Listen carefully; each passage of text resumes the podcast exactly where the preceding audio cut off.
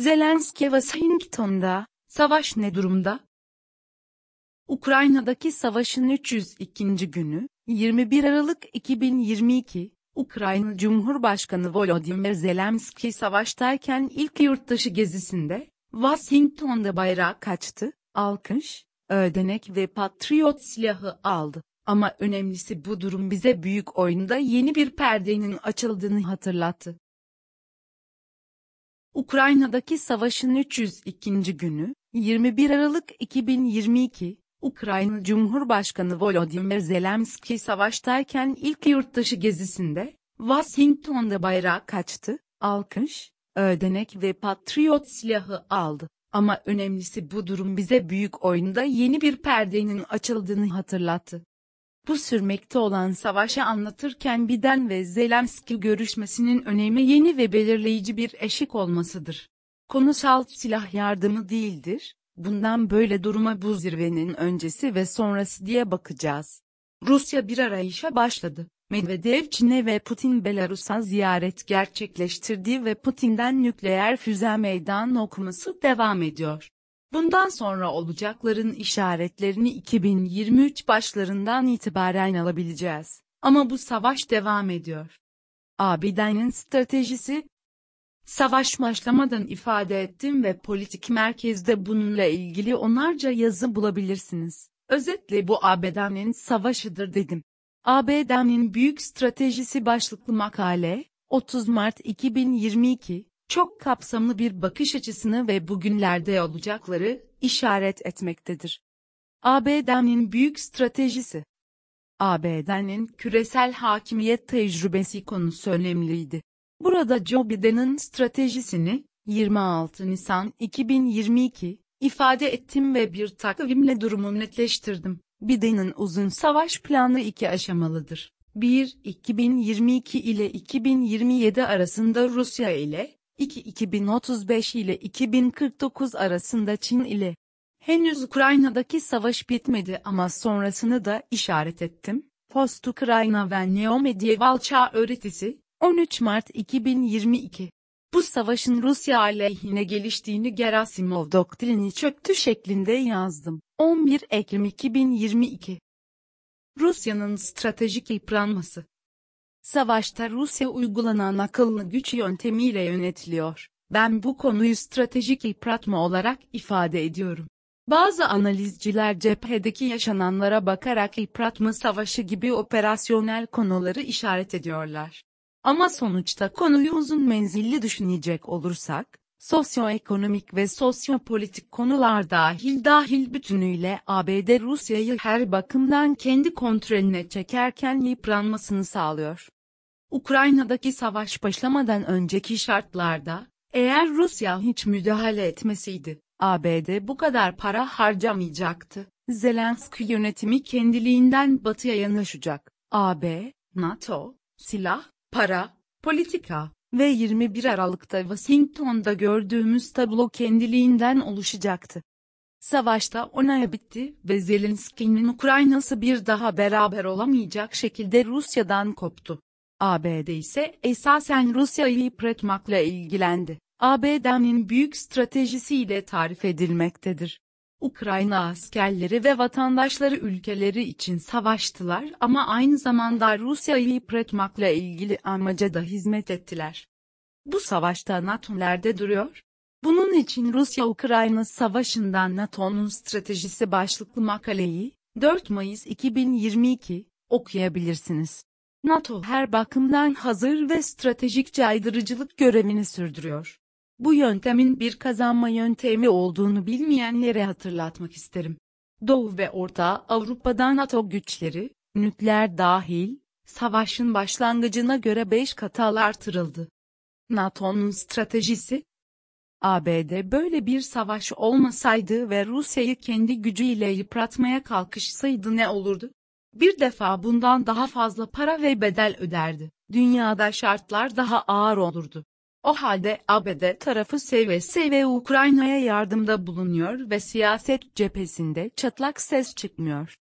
Bu küresel ekonomik kriz şartlarında ABD bu savaşı güle oynaya finanse ettiğine göre, bütün bu kaynağı ne şekilde buluyor? diye sormadan geçemeyiz. Bu durumda dünyaya pay edilen ekonomik şartları düşünün lütfen. Sadece silah satışlarına veya kaya gazı fiyatlarına bakmayın. Yaşanan ekonomik şartların pek çok değişimi işaret ettiğini söylememiz gerekiyor.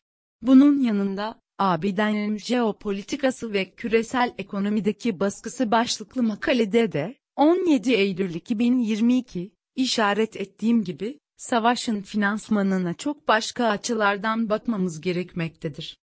Demek ki bu savaş bedenin işine gelmektedir. Şimdi Zelenski alkış almaktadır.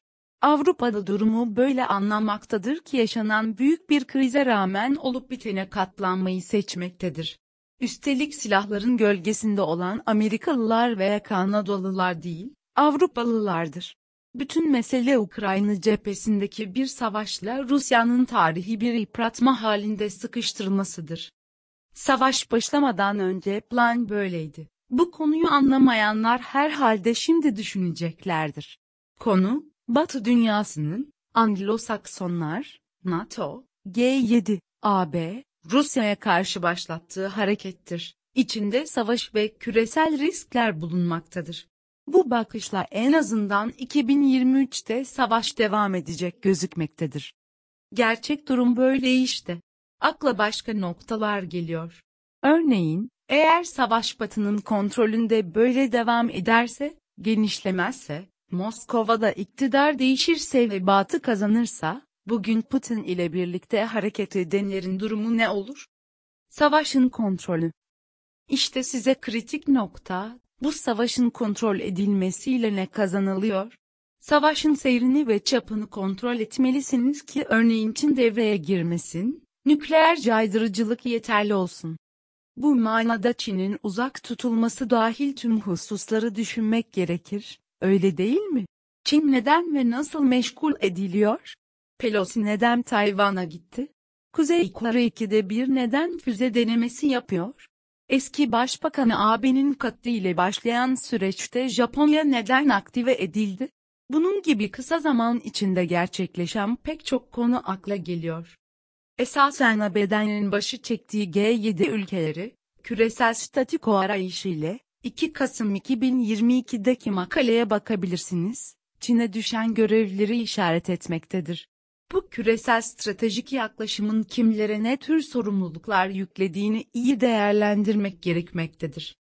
Küresel statiko arayışı Ama yine de Çin hakkında söylemeliyiz. Henüz her şey erken.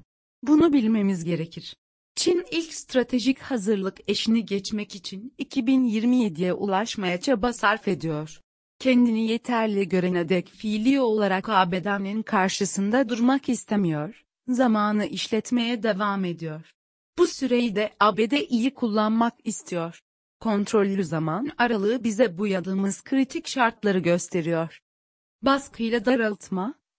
Merak edilen diğer bir konu ABD'nin Çin'e karşı stratejisidir. Bu bakımdan yeni jeopolitik yaklaşım, baskıyla daraltma başlıklı makaleye bakabilirsiniz. 30 Haziran 2022 ABD'nin küresel daraltma stratejisi, ABD'nin yapmak istediği Çin'in alanını daraltmaktır. Aşamalı bir stratejinin devrede olduğunu söylemek mümkündür. Buna göre, bugün Rusya yıpratılıyor ve müteakiben Çin'e daha fazla teksif sağlanacaktır. Bunun başka açıklaması tek düşman ilkesidir. Yani şimdi düşman Rusya, 2027'lerde Çin olacaktır. Hazırlıklar buna göredir. Jeopolitik olarak, çevresi daraltılacak Çin ve Rusya etki bölgesi tarifini yaptım ve bu bölgeyi yaklaşık sınırlarıyla haritaya işaretledim. Rusya ve Çin'e ilave, İran ve Kuzey Kore'de ABD için tehdit ülkelerdir. Bunlar ulusal strateji dokümanında yer alır. Dolayısıyla işaretlenen bölgede bu ülkeler yer alır.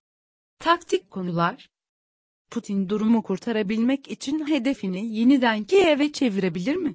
Bunu ilk baştan planladı. 14 Şubat 2022'de düşüncesi buydu. Ancak başarısız oldu. Mart 2022'de hedef küçülttü. Bu durumu Putin seçti. Kiev'e Belarus'u mu sürecek? Bu o kadar kolay değil. NATO bekliyor. NATO kuvvetlerinin Moskova'ya mesafesi 850 kilometre iken, bir anda 500 kilometreye düşebilir. Moskova bu tür konularda oldukça hassastır.